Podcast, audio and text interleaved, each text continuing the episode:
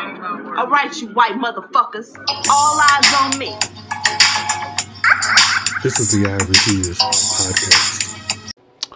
Welcome back to the I Refuse podcast. It is I, Mr. Fox, aka Take It or Leave It, aka Jon Hamm's athletic supporter.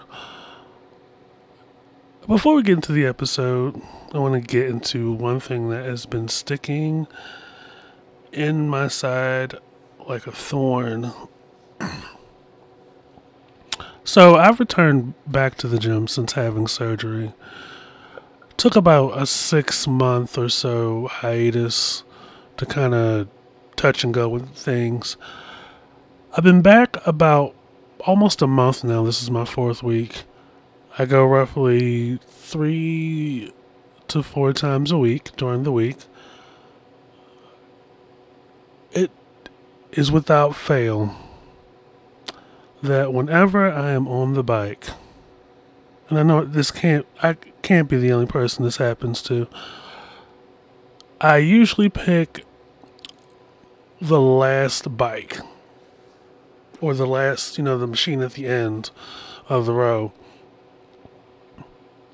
And there are there's at least one row of bikes behind me and two or three other bikes to my left every time I get on the bike, the next person that gets on the bike doesn't pick any of the other bikes, the empty bikes. They instead choose the bike right next to me. And I look to my left, and I look in front of the person at the bikes next to us. I look behind the person at the bikes behind us. Nobody else is on them. But you decide in a whole Panasonic, a whole Pandemi more, and during the Donkey Kong pox, to bring your white ass down to the bike right next to mine that I'm to to ride.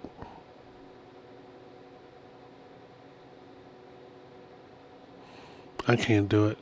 So if you're if this is your first time coming to the I Refuse podcast, you know, we're about season what, season four now, and we decided to do things a little bit differently compared to previous seasons. I like to kick off each episode with a couple of housekeeping items. Rest in peace to Bobby Caldwell. Passed away at the age of 71 in his sleep while at his New Jersey home. Bobby Caldwell, that should be a name that's familiar to most of us that were outside the past 30 or so years.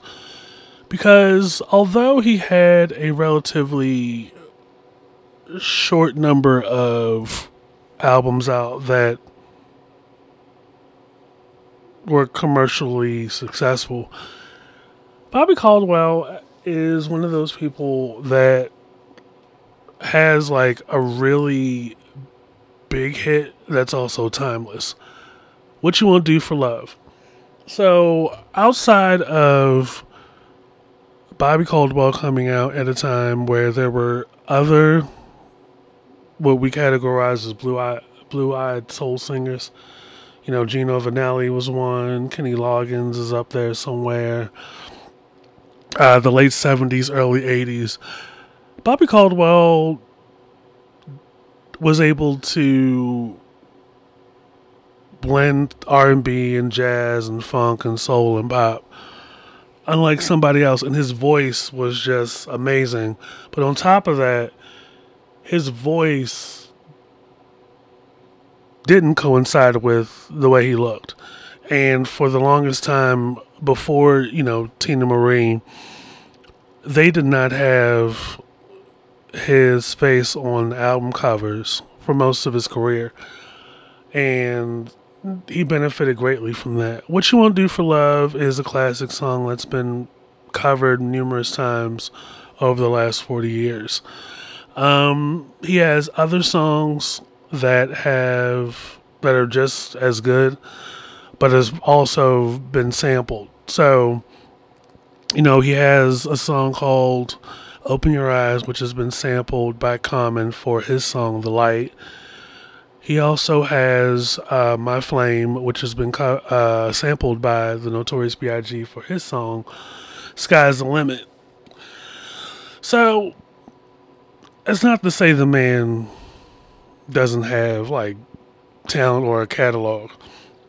And it's uh, unfortunate because his passing is unfortunate because you could more than likely draw a line from, you know, the Jon B, Robin Thicke, Christina Aguilera, uh, Remy Shand, directly back to Bobby Caldwell.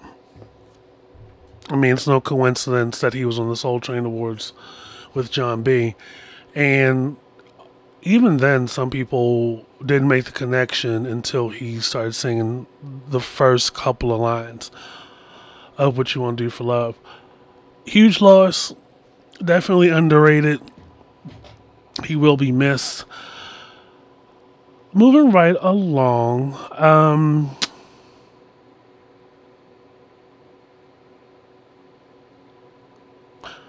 One Kierra Sheard Kelly stopped by the Welcome to the Jungle podcast for an episode last week. For those of us that love gospel music, Kierra Sheard Kelly is the daughter of Dr. Karen Clark Sheard, who is a member of the most influential and highly successful female gospel group, the Clark Sisters. What's interesting about Kierra Sheard's visit is that during the episode, she was able to, as a gospel artist, recite, perform bar for bar Lil Kim's feature verse on Mary J. Blige's classic song, I Can Love You.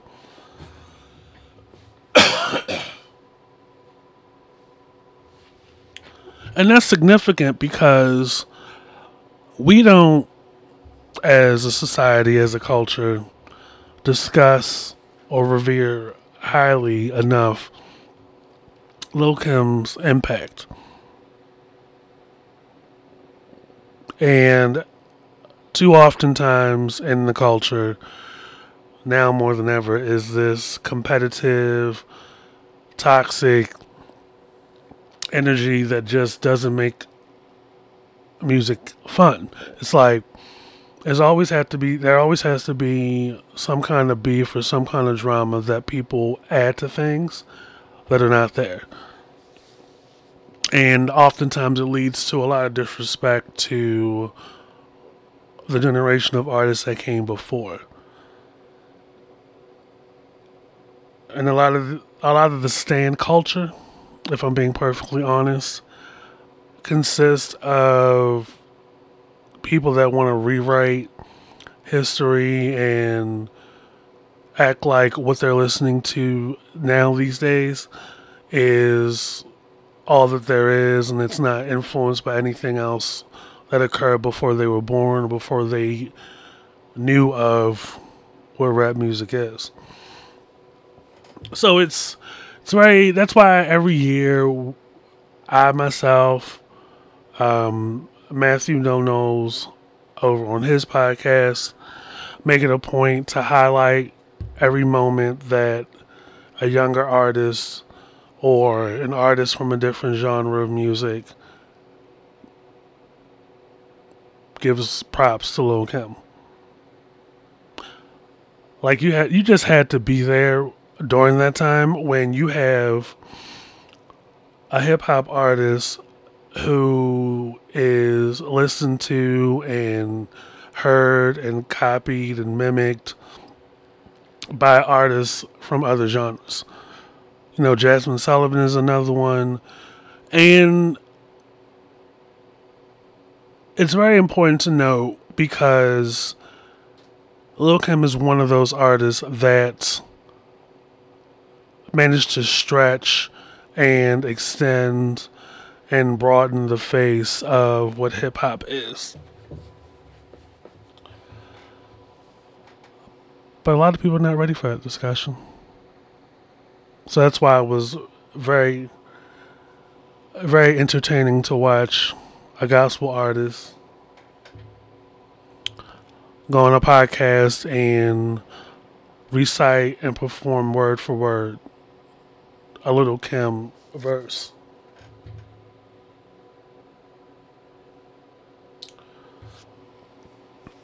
So, late last week, I was minding my business, right?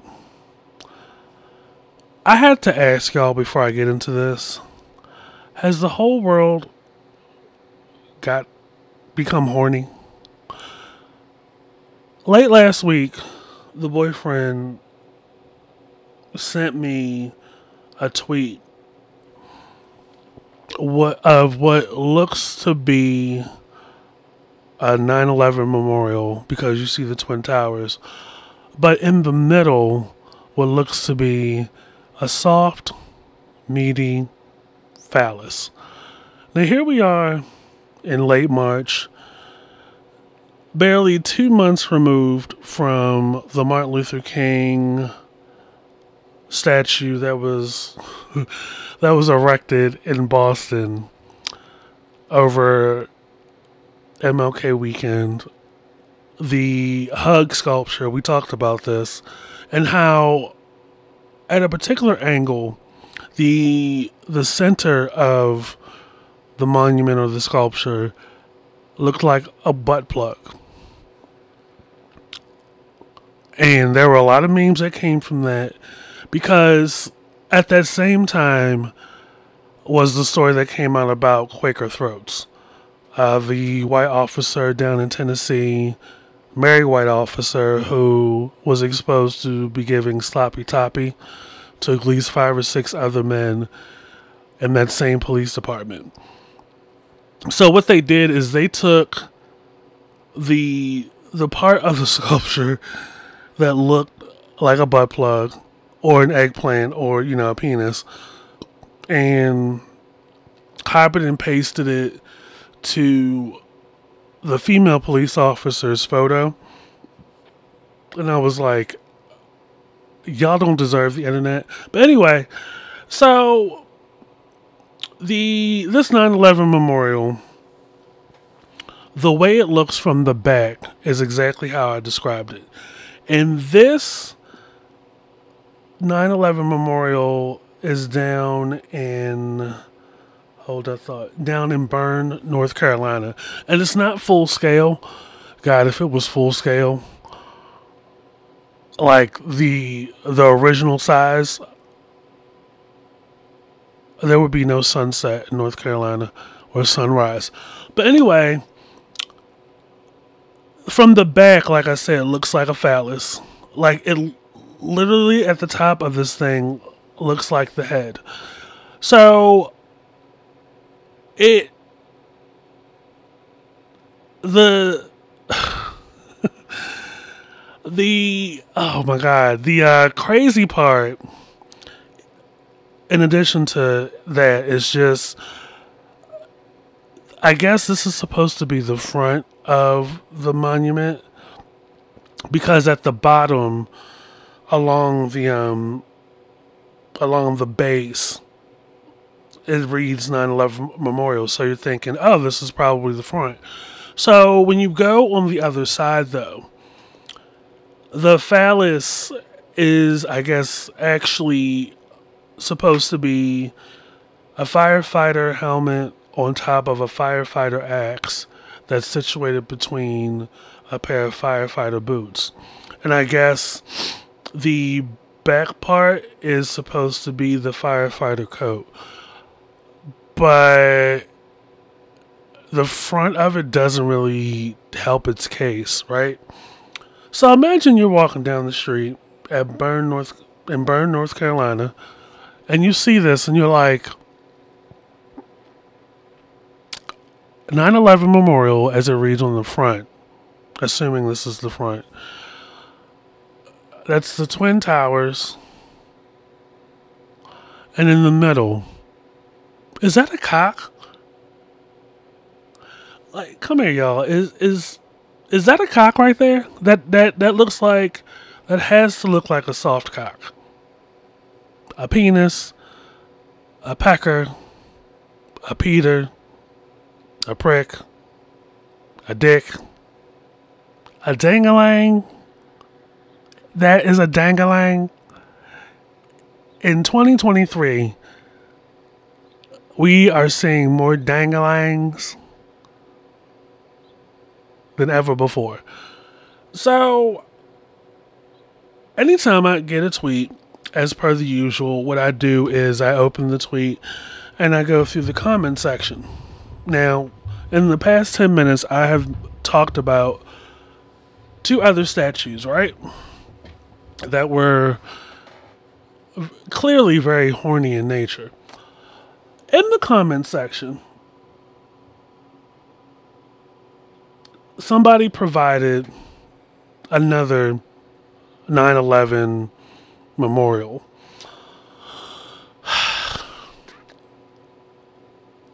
But here's the thing keeping true to the horny tradition, there is in Bayonne, New Jersey, Bayonne, New Jersey, at the old military ocean terminal. It's been there since 2005, 2006, September 16th.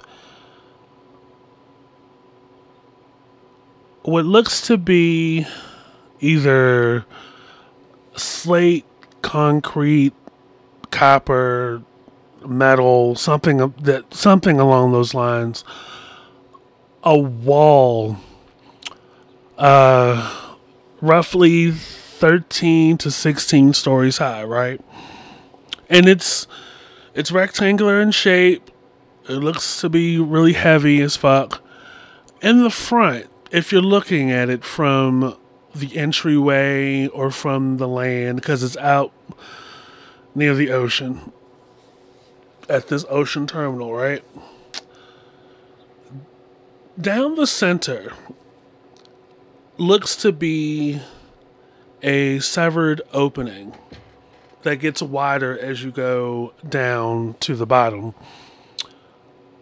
And from the top of this slit is a metal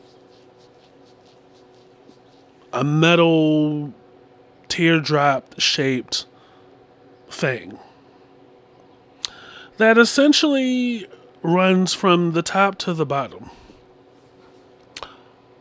I sent it to my friend, Kirk G, who's been on the podcast before. And I said,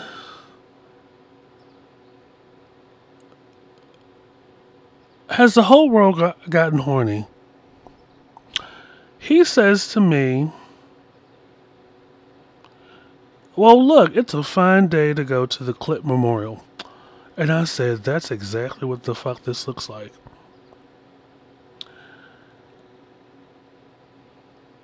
Because while I am a proud faggot, not a faggot, a faggot think baguette, but instead of a B, it's a F. I know, I know a clit when I see one, and I could only imagine that guys in Jersey that drive down the turnpike or 95 or wherever, whatever is closest to Bayonne, New Jersey, say, damn I have a sudden urge to finger pop some pussy right now. I have a sudden urge to give the car wash tongue action to some meat curtains. I just have this urge right now. And be- it is because they drive past, look to the left or look to the right, depending on what side of the beltway that they're on. And they're like, oh shit, that looks like a fucking clip. So I ask y'all again Has the whole world gotten horny. Now, before we get into the main dish, got a couple of loose items I want to clear up. The Ja Morant suspension is some bullshit. That many games without pay for flashing his gun. We talked about this on the Usual Suspects podcast on the latest episode, which is out now,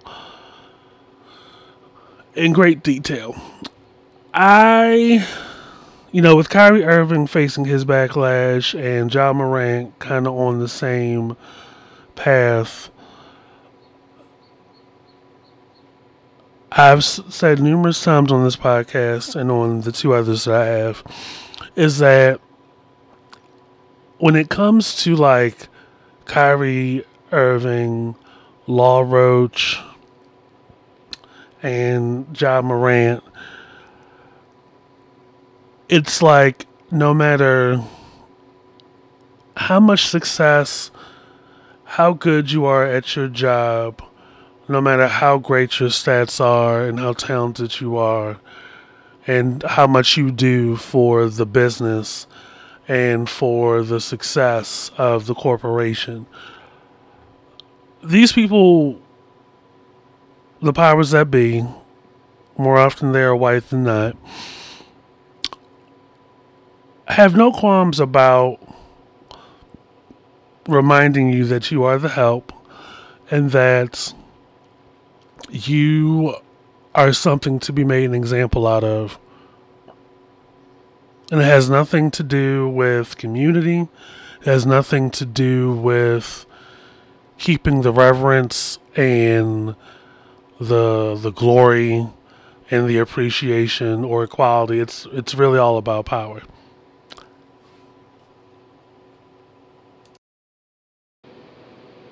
Food for thought. You know, coming off of the heels of the Wells Fargo glitch and how these banks are having these issues and how it's looking like the government is going to bail them out yet again. It's interesting how we keep revisiting this point in history. It's a cycle at this point. Where the banks are being rescued by the government.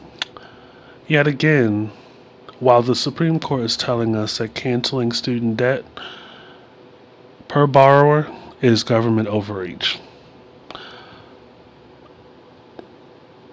Yay, capitalism, right? So, Logic did, Logic the rapper did a cover of Ice Cube's It Was a Good Day, a classic song, and got some pushback by fans. Son loved it. Ice Cube's son loved it. Ice Cube loved it. And, you know, Logic responded in a TikTok about it and even went a step further. A lot of people's panties were in a bunch about, over it. So, this is what Logic had to say in response. Anyway, um, it's funny that you should say that because I thought about doing that. Wouldn't that be cool? Everybody's all pissed off at me because I did fucking Ice Cube cover. Meanwhile, I fucking texted Ice Cube and he's like, man, keep doing you, brother. Like, what the, who gives a fuck? Who gives a fuck? But you know what would be great? Is if, you're right, I should do a whole fucking album and just do a whole album of fucking hard ass 90s records and call it Logic Greatest Hits and get all them paid and get them publishing and take care of all the legends and the goats and the greats from the 90s. I'm hollering because people, you know, that look like me love to gatekeep our music. You know, music that we love and we revere very highly. But then with that, feel like a rapper that on the outside doesn't look like us is not allowed to cover it or do anything with it. We go up for sampling, but as soon as our shit sampled or covered, it's an issue. I like the idea of Logic possibly doing an album of hip hop covers. As you can clearly see, at the end of the day, when you have a rapper that can place songs on Billboard, solo artist can place songs on Billboard, and he is leveraging the color of his skin and his appeal to benefit us. It's the record business. A lot of those air those plays and those listens means dollar signs for the people that wrote the songs that he covered. And Logic, the rapper, is half black. Moving on. America, America has a problem. So y'all remember back in 2019 when Bussy Smollett, I'm gonna call him that from now on, decided to be random and entertain us somehow while Empire was still on the air and he was part of the cast to orchestrate a an anti LGBTQIA attack, fabricated, came up with this whole elaborate thing, claiming that he was attacked in Chicago by two white guys with MAGA hats on. Completely came out of left field, right? And this whole thing played out right in front of us. I knew he was lying. I knew he was full of shit. So, you know, you had the revelation that there were two Nigerian guys, brothers, that he wrote a check to, and he tried to wiggle out of it by saying the check was for personal training. Now, I don't know. Maybe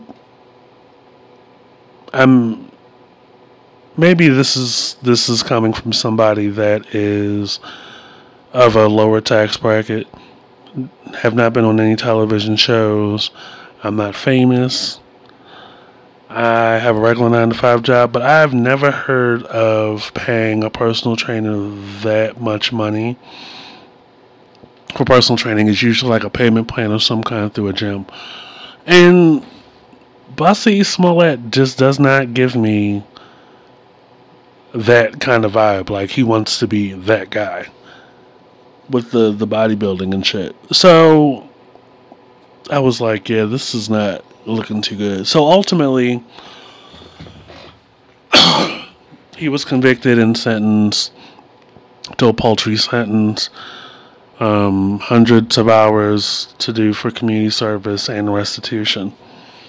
So here we are, March of 2023.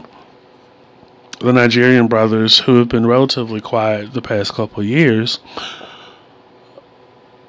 were given a documentary, participated in this documentary, a Fox Nation documentary called Jussie Smollett Anatomy of a Hoax. So during this documentary, you know, they do the interview. The two brothers take take the the news station back to where it started, back to the site, and reenact how it happened and what happened, right? And intertwined throughout this documentary or docu series, they they recall their reactions while watching Jussie on TV, telling this story. They were like, he's a liar, he's a fraud. Can't believe they're buying this shit. But with that, they also explained that the the night or the day after they took part, they flew back to Nigeria with the feeling that the cops were on to them. So when they came back to the United States, there was customs and all these other officers there waiting for them. And it essentially just went like they were checking everybody's passports coming off the plane. When they checked ours, they said, Come with us. And that's when things really took shape. So the thing about it is like, yes, we know it was a hoax. Jussie Smollett probably should have did more time, and everything that's happened to him, he's he should take that. He needs to be held accountable for all of that. When it comes to the Nigerian brothers, right? I'm like, y'all don't even y'all, y'all something just sounds off about the two of them. And to this day, we still don't know why it happened. Like, there's some people theorizing, oh, and I was in the comment section of the article, that people out here are, it's gotten to a point to where people don't want to believe that racism is a thing and that attacks against black men and gay black men and gay men and gay people is not a thing and not an issue that they it's gotten to a point that people are staging these kind of things. I felt that's kind of interesting um, but that's not the way to go about the activism part like uh, there are still a great amount of us out here that know that it, it's a real thing. And where was Bussy trying to go with this? I tell you, I think it's just another episode of Bored Celebrities. And, you know, just like you can look at Jussie and tell that he's not about that life. Just like you can look at Ja Morant and tell that he's not about that life. You. The thing about it is, like, when you get to a point where you're on everybody's television screens, you are in a position where you are making money hand over fist, and you're in the pocket right now, career wise. You got to tighten up you have to be the squarest, the squarest black person.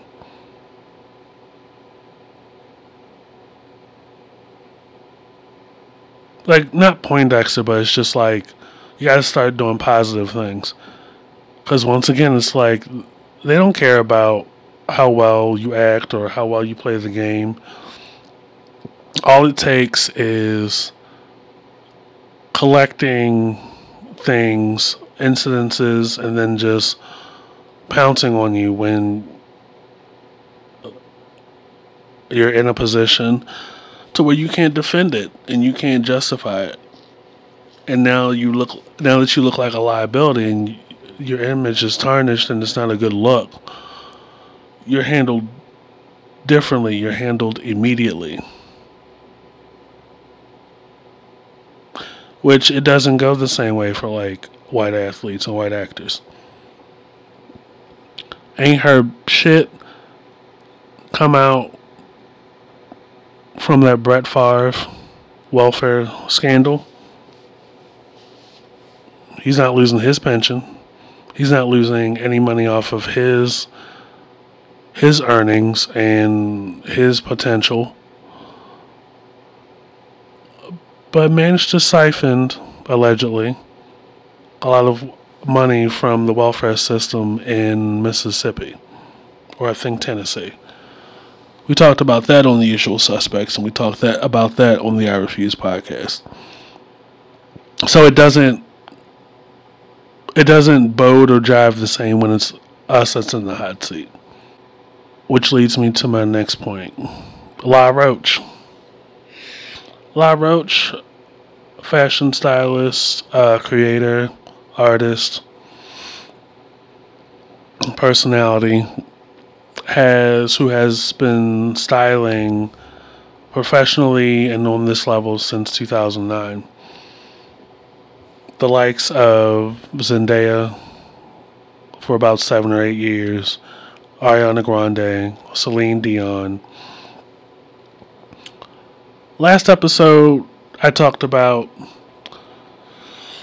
a video that I saw on my timeline, my Twitter timeline, of Zendaya and Law at Paris Fashion Week at a runway show, walking towards an empty chair that's between Emma Stone and the daughter of Bernard Arnault, a French business magnate and owner of the Louis Vuitton merchandising conglomerate house. Zendaya gets to the seat first, sits there, and Law rolls up with the perception and the assumption that the chair, he should be sitting in that chair. First chair, first row is what I call it. It's not uncommon. This is like a big thing. This is a big deal at fashion shows, right? So Zendaya sees him and points him to a empty seat in a a further a row that's further back. So word is he Law Roach left before the fashion show started.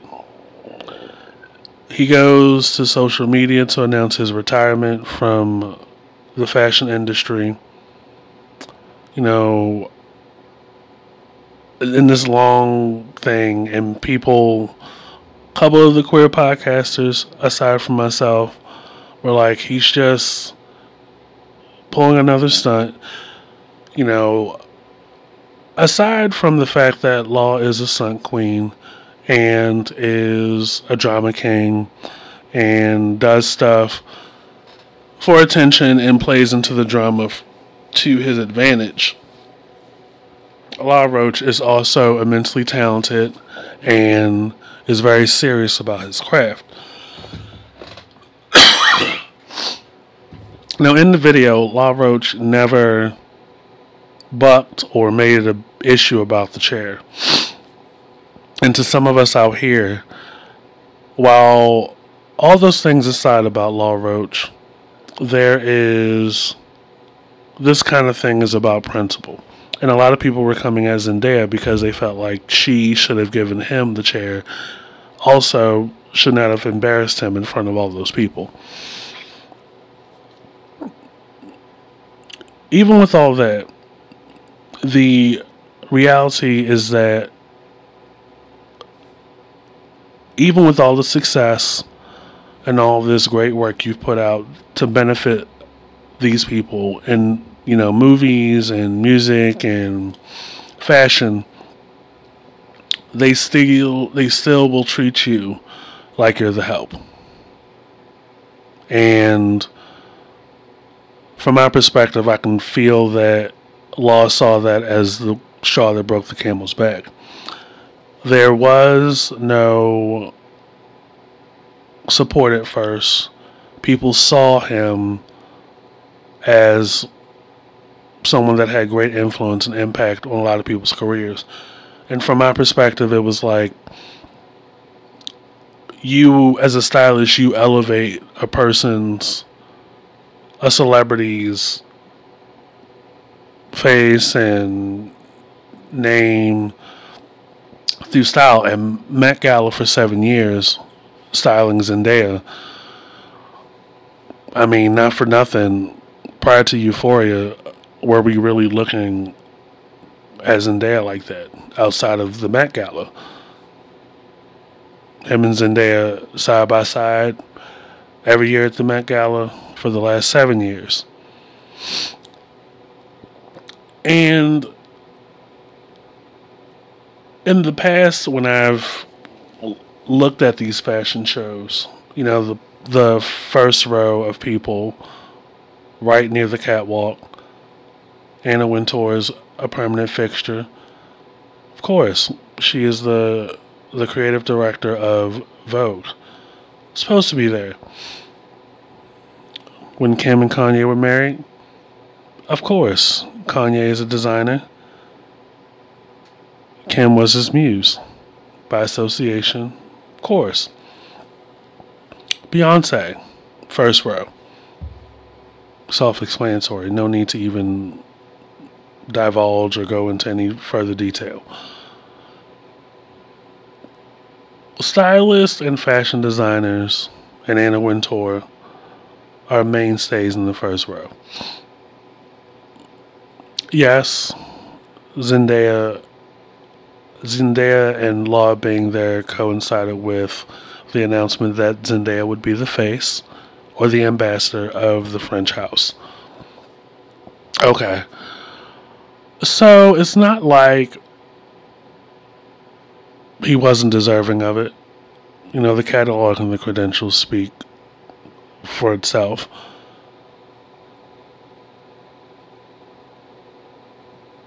I mean, not too many stylists can say they styled Celine Dion.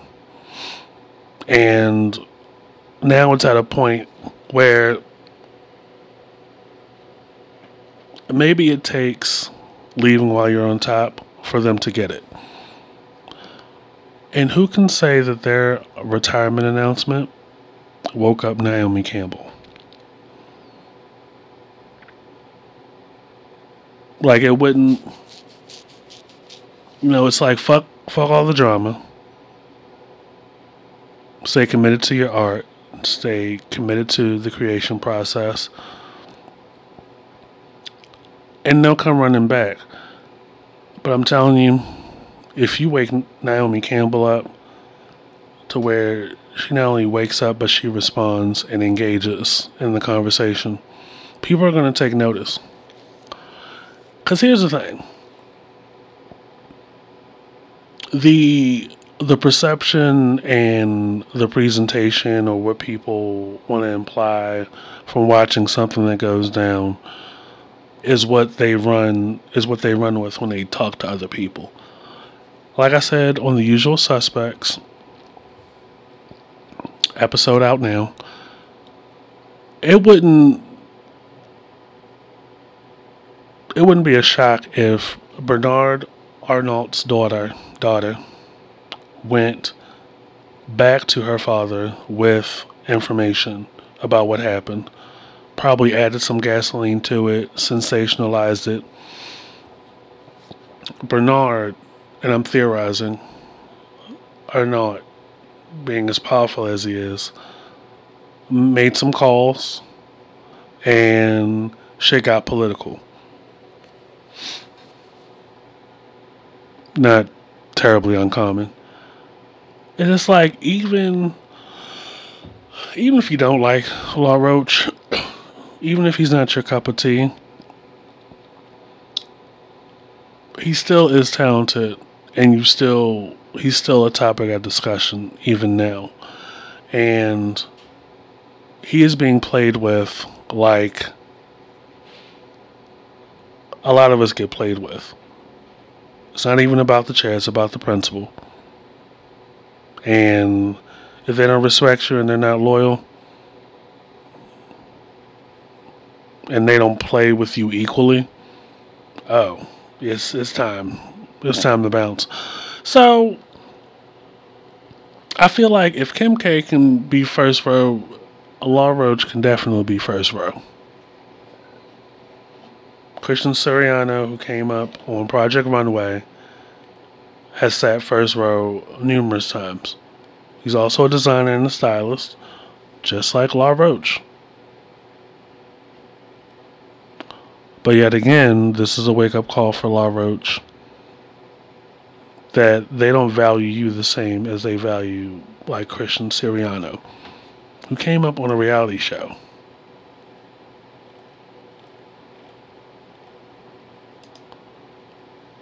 Life lesson. When people don't add value to you, subtract yourself. America, America has a problem. People had so much to say about the lack of reaction or support that Angela Bassett portrayed at the Academy Awards when she lost the best supporting actress to Jamie Lee Curtis. We love Jamie Lee Curtis. One of my one of our favorite non-problematic white people. But come on. Like let's let's keep it a buck. This was not hers. It it could have been somebody else. But definitely at this point it's like y'all are playing Angela Bassett's face. But again, you know, the white feminism is that they will definitely always pinpoint or make an issue where there is no issue of what they perceive is nastiness or lack of decorum in support of white people. It's just like, even though Jamie Lee Curtis has a long list of credits, acting credits, you know, we stands Halloween, we stands True Lies, we stands A Fish Called Wanda, Trading Places, all the other stuff. It this just wasn't it, and that was the general consensus. This was not hers. Like we just, it just didn't impact us. The role or the performance didn't impact us the same way that Angela Bassett's role in the Wakanda movie impacted us. And that's not to say that one is less than the other. But it's like what's going on. So I looked at this the situation critically, right? To where it was like they both all the nominees were great. But this is a Jamie Lee Curtis, Angela Bassett conversation. Great, great works in their catalog.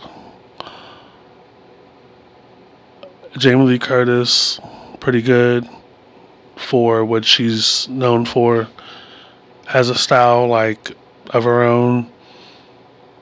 Has has the range, does horror, does comedy, does suspense, does thrillers. And she's worked that out pretty good, formidably, right? Then you have Angela Bassett, who has the range. The range is limitless. You know, she was this close to winning for What's Love Got to Do with It, but lost to Holly Hunter, which I believe I've talked about. And it's like, for people that are not, and let's keep it about, there probably weren't a lot of white people that went to go see either Wakanda movie. And there probably aren't, to a greater effect, a lot of white people that are familiar with Angela Bassett enough. No, she primarily does like urban or African American held helmed or led movies and in each role she's the standout. In each movie she's a clear standout.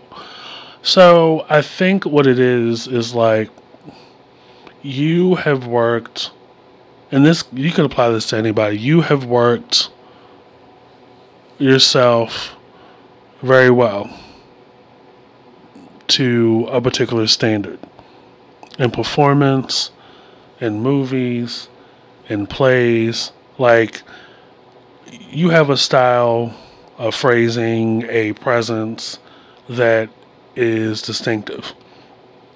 And I think in the face of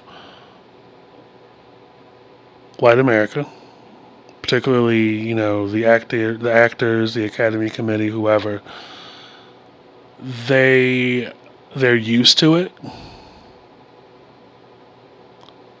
They're used to it, and it kind of works against us. Like, oh, well, you know, we know that she's going to knock it out the park. And I don't think, I think a lot of people in their perception and their opinions remove nuance when it comes to us.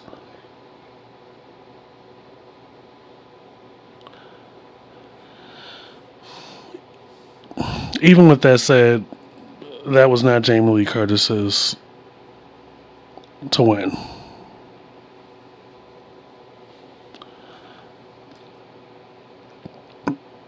And then you know the the flair and the flack that you had for Angela Bassett was conveniently absent when it was Di- Diane Warren's turn.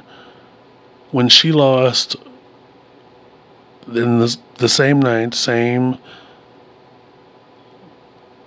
same event, when she lost her nomination to RRR, and she was visibly feeling some kind of way.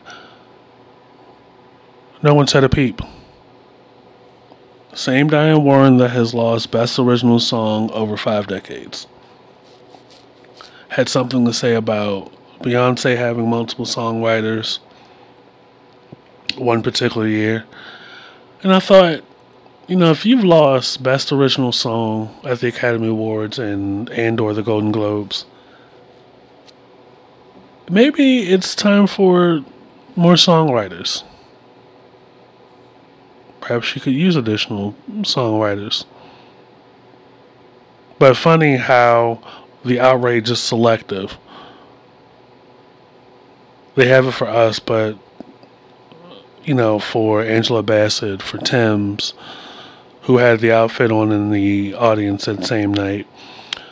But were conveniently quiet and hush hush or gave unanimous praise when Lady Gaga goes to those same events in previous years, wearing those attention grabbing, attention seeking outfits and headwear. Nobody says a thing. Well, there's all this pushback reserved for us. America, America has a problem.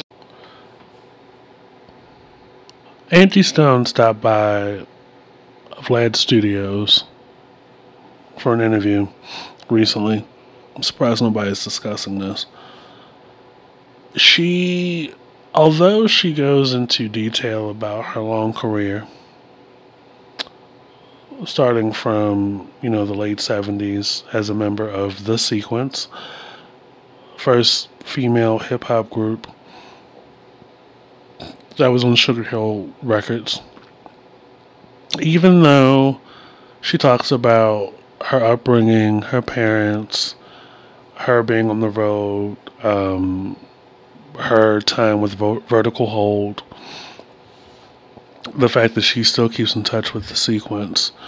They talk about R&B divas.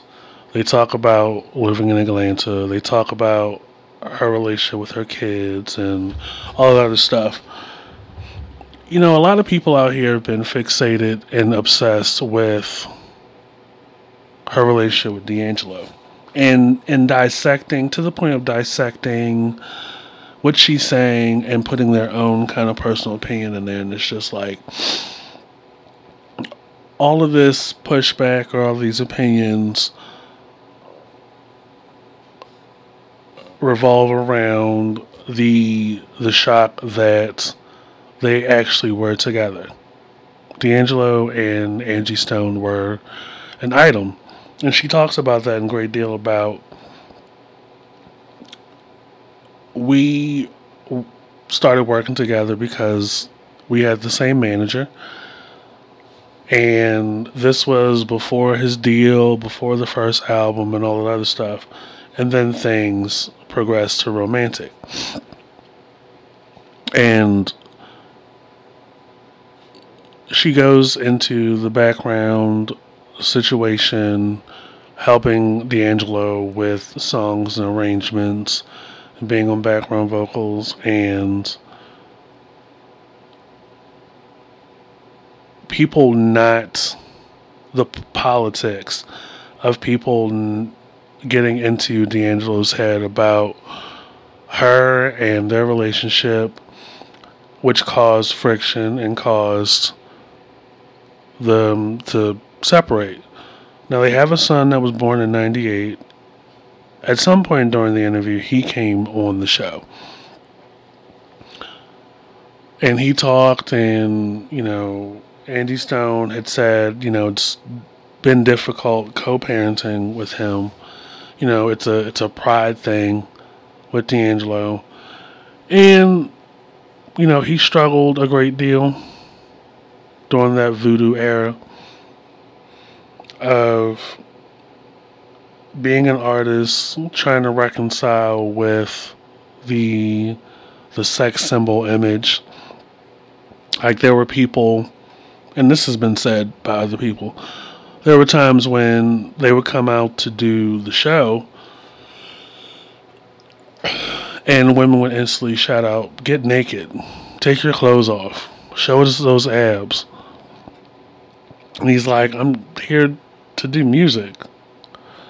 It's like, you.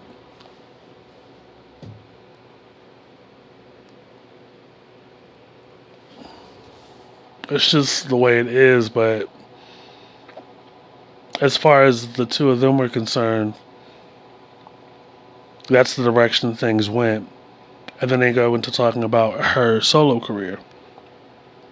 Her time on Arista Records, her time on J Records, how as soon as Alicia Keys came to the label, Clive started to act real funny towards Angie Stone. There was a time when Alicia Keys had completed her debut album around the time no so around the time that she did her second album was around the same time that angie stone was doing her third album i think and he she wanted to title the album songs in the keys or something or the diary of angie stone and she says that she was encouraged to change the name of her album. In addition, they started to cut her recording budget. And she started to notice that they were treating Alicia Keys special.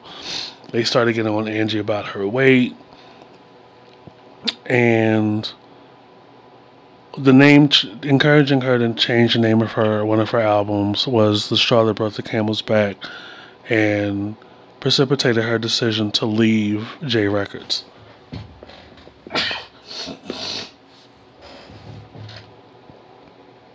and i believe all of it um, but even with all the stuff that she divulged in the interview people are stuck on this d'angelo thing oh, you know, the fact that she's older than D'Angelo, not by that much.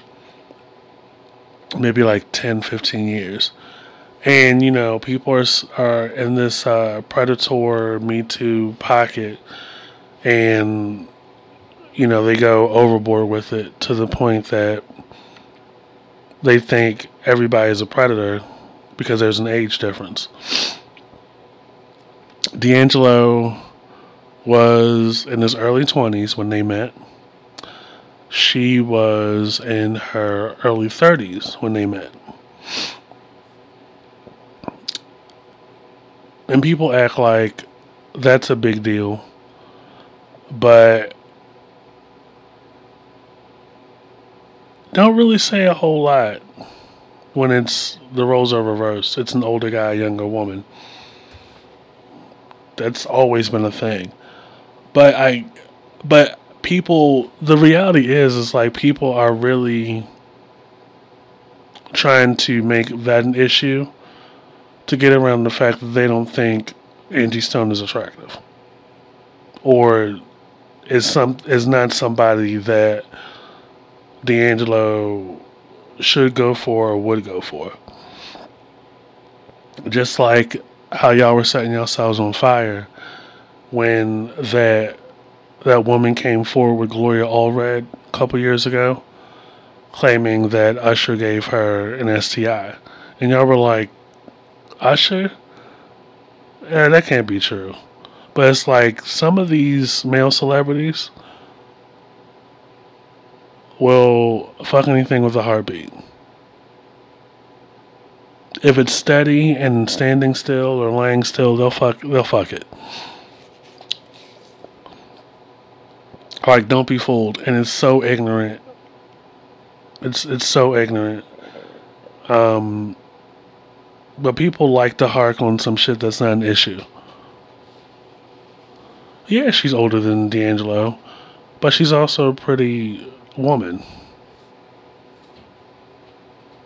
You know, people watch the interview are like, well, what's up with her teeth? Like picking her apart. And it's just like, she is in her 60s. She ages just like you and me. But again, it's like, people are bold and brash behind the keyboard and really show their, their slip. And it's like, we have women out here that to some are below the standard. But clearly there is something about them that is attractive. It may not be attractive to you physically, but Angie Stone is talented. Angie Stone has had a career for almost five decades. And y'all are picking apart this woman's looks, the the age difference. Her and D'Angelo have not been together since what? The Voodoo album. Yeah, here we are in 2023. Y'all are still in disbelief that D'Angelo would go for her.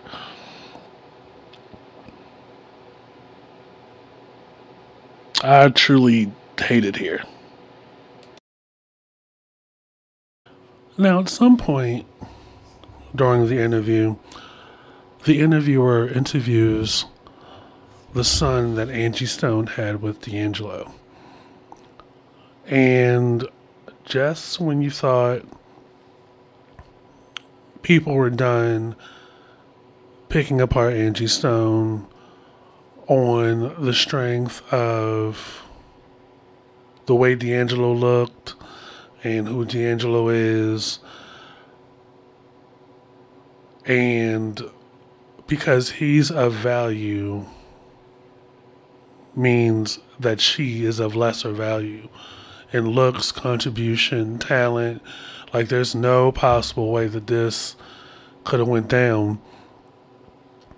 When people got to that part of the interview where it was just the interviewer and their son, people found it hard to believe that D'Angelo created this because their son, who goes by the name of Swayvo professionally, immensely talented, not only according to his mom, but to producers and other industry folks. People, there are a select few of us very interested in this music that he has. Unfortunately, there's a greater number of people picking apart his looks. Now, he does look like D'Angelo in the face. He has D'Angelo's lips, he has D'Angelo's eyes, like he has D'Angelo's facial features. But because Swayvo is not presenting something similarly to D'Angelo from the neck down, they find it hard to believe. And it's like, this is where we are. Like, we want people to believe that we're so evolved and we're so progressed and we're so limitless in range and how we view people. Yet and still, you have people at their hard age of late 30s, early 40s picking apart a person's looks. when they're discussing their life, discussing their music, discussing all this greatness that they possess. And the other part of that is that people couldn't get couldn't receive the conversation that was being had in front of them about Swayvo being a Nepo a Nepo baby and the words of wisdom that was being bestowed upon him by his mother Angie Stone. And stepping into about stepping into your confidence and stepping into your pedigree you are you can't help that your parents are who they are you can't help what's not in your jurisdiction what has occurred prior to you coming into the world it's ultimately up to you, Swayvo, to step into your own definition and step into your own path. And a lot of people didn't hear that because Swayvo is a bigger black man. And so, not in most people's eyes, similar in type and body and look as his dad. And it all just kind of goes back to another point is that people really didn't pay that much attention to D'Angelo's last album because he refused to take his clothes off. And he wasn't, in their eyes, up to the glory physically of his voodoo brown sugar days. And it's like, y'all do realize you're talking at least 20, 25 years. And a lot of people, other singers and other industry folks, have been saying for a long time how D'Angelo doesn't want to work, doesn't like to work. But also, it's like he wants to be respected as a musician and as an artist. Like he could do this all day without the overt sex- sexual and horniness of women that come to his shows.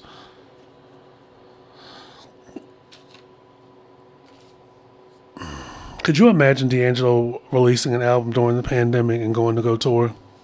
Y'all rabbit asses would continue on a thousand, be even worse at the shows. Like y'all would throw yourselves on top of them at the on the stage.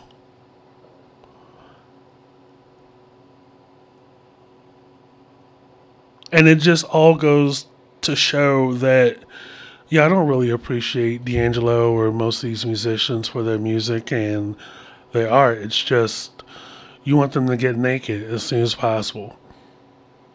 Or you're salty about not getting your money's worth.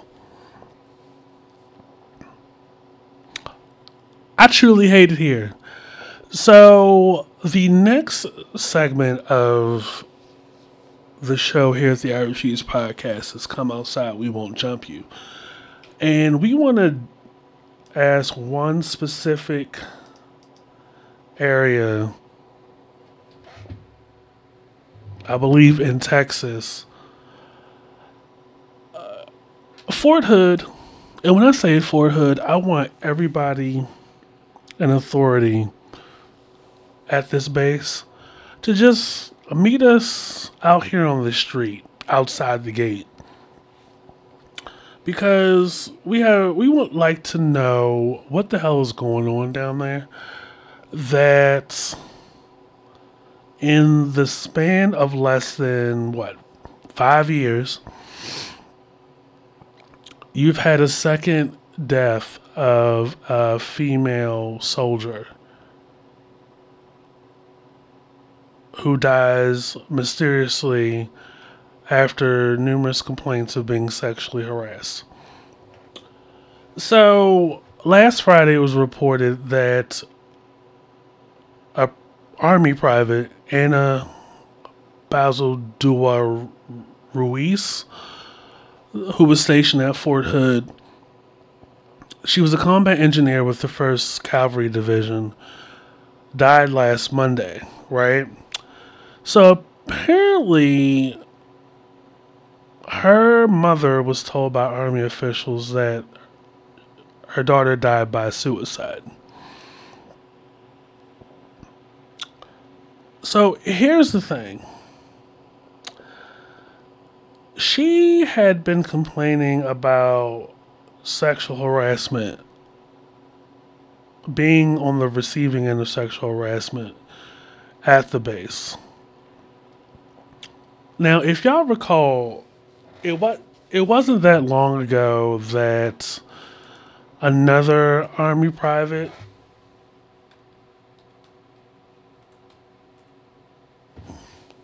at that same base, Fort Hood, Vanessa Guillen, um, who was murdered April 22nd, 2020.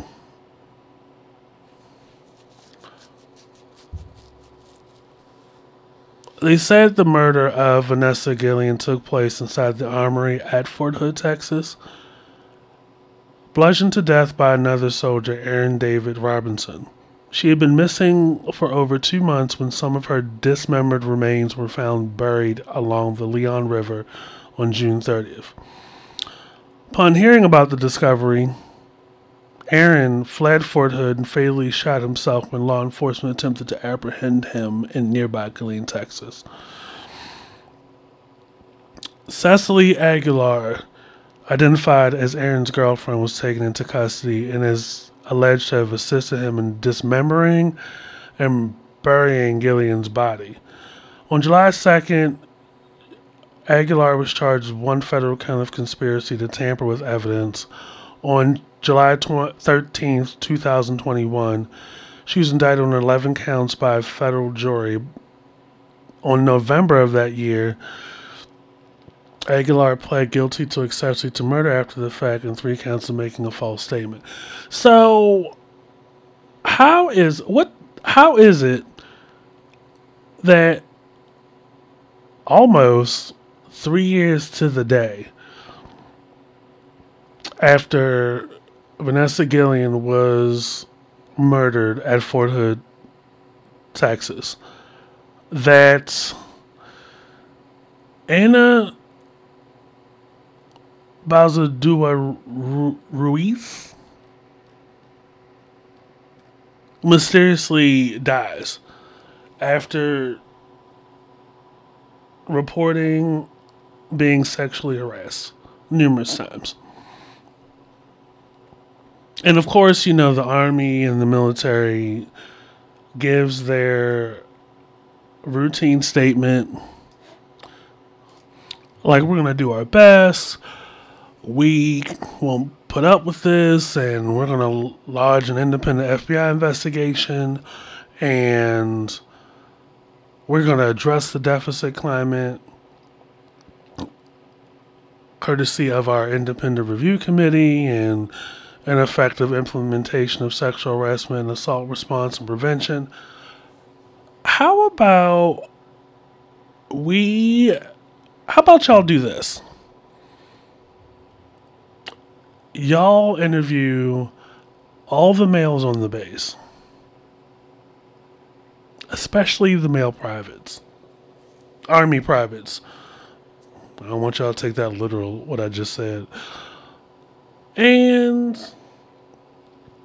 especially the ones that either worked with Private Ruiz, socialized with her, that sh- those that she had to report to, those on the receiving end of the reports and the complaints, and any of the males in her dorm, assuming she stayed in the dorms. Because it's like a generalized statement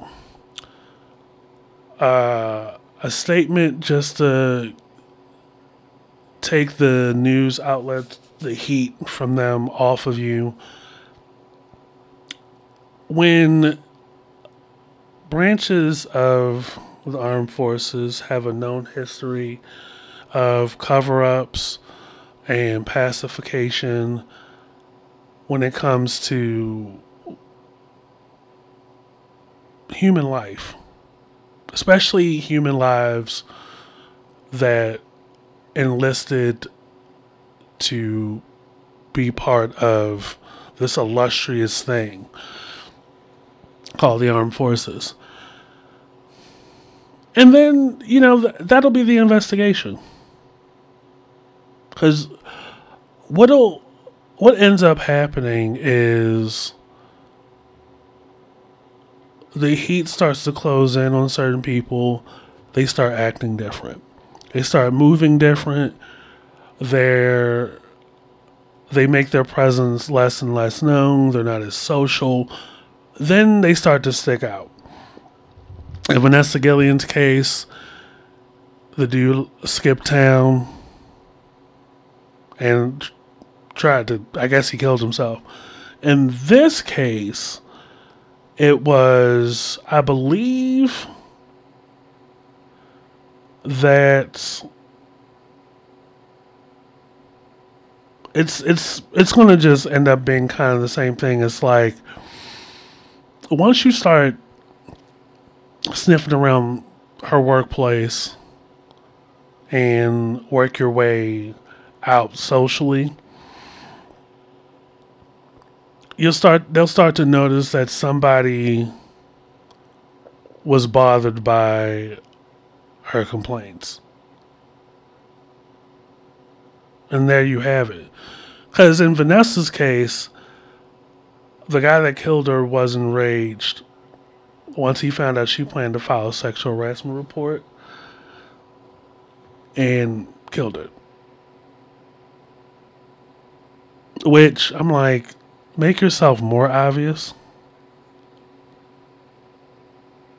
Like, dudes don't don't think.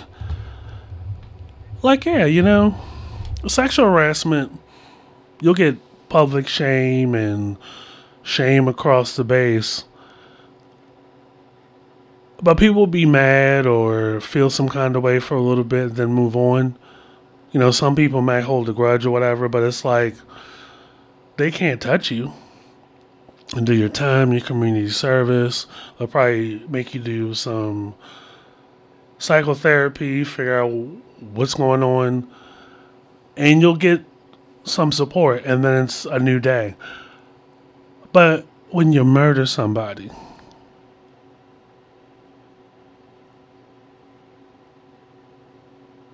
that's a whole nother beast. You know, guys out here talking about where the bitch is at need to look within. Last but not least, before I get up out of here, I like to end with a little story time. Over the weekend, I decided I was going to have brunch with a couple of girls that I used to work with um, before the pandemic. You know, of course, everybody's working from home now these days. So I was just like, we need, I need to go hang out with them.